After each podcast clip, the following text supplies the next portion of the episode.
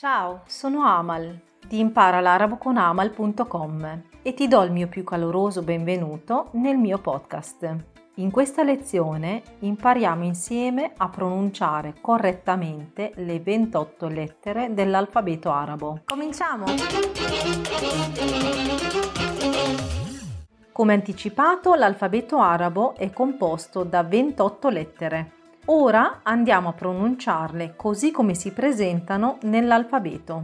Alif, Be, Te, Se, Jim, Ha, Kha, Del, Zel, Ra, Zei, Sin, Shin, Sod, Dod, Ta, Za, عين غين فاء قاف كاف لام ميم نون هاء واو ياء Bene, per oggi è tutto. Io ti do appuntamento alla prossima lezione.